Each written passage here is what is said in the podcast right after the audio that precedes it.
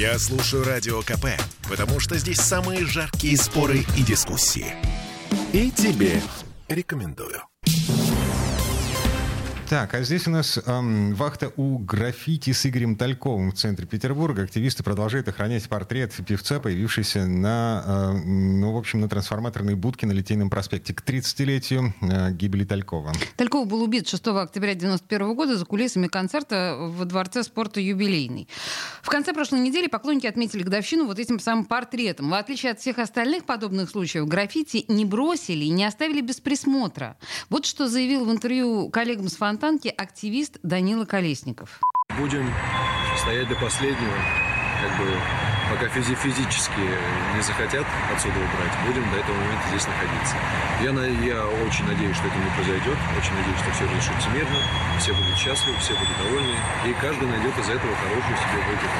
И добро воцарит на земле за все хорошее против всего плохого. Активисты вообще-то говорят, что коммунальщики пока не решаются закрашивать портрет Талькова в компании «Ленэнерго», которой принадлежит трансформаторная будка, отмалчиваются, хотя раньше неоднократно говорили, что они, в принципе, не против творчества, но все это нужно легализовывать, иначе штрафы. И вот что заявил той же Фонтанке Игорь Тальков-младший, он тоже дежурил портреты собственного отца.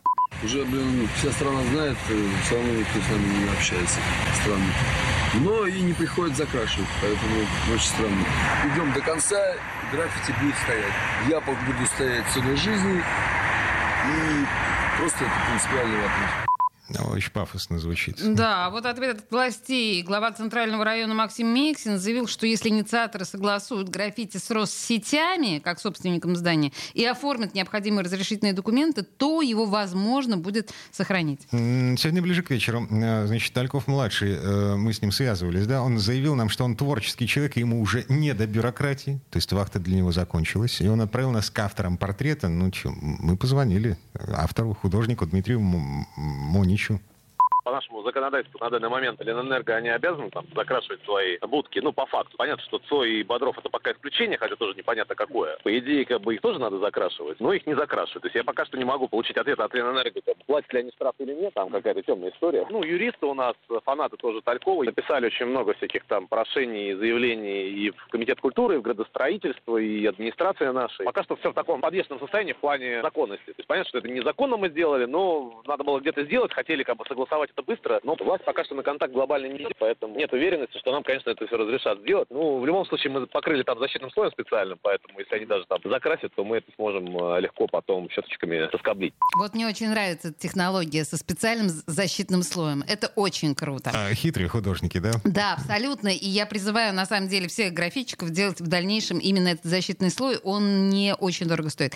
Да, а что касается того, что будет происходить дальше, слушаем. Ждем пока ответов, пока обороняем физически фанаты вахту несут. Э, это не просто там какой-то, не знаю, там мальчик нарисованный на стене. То есть э, огласку большую получила, люди со всей России приезжают, тут чуть не ночуют там с Пскова люди, там, не знаю, там каких-то городов там далеких. Там вахта, да, идет, у нас уже там люди скооперировались, то есть даже, то есть они сами фанаты, они там, у них есть беседа, они в ней там время выделяют, каждый полдня один стоит, там другой, то есть, ну, как бы, видеокамеры там, э, я знаю, что подключились соседние какие-то автомойки, которые тоже фанаты Талькова, там, руководители, они говорят, да мы, конечно, там посмотрим.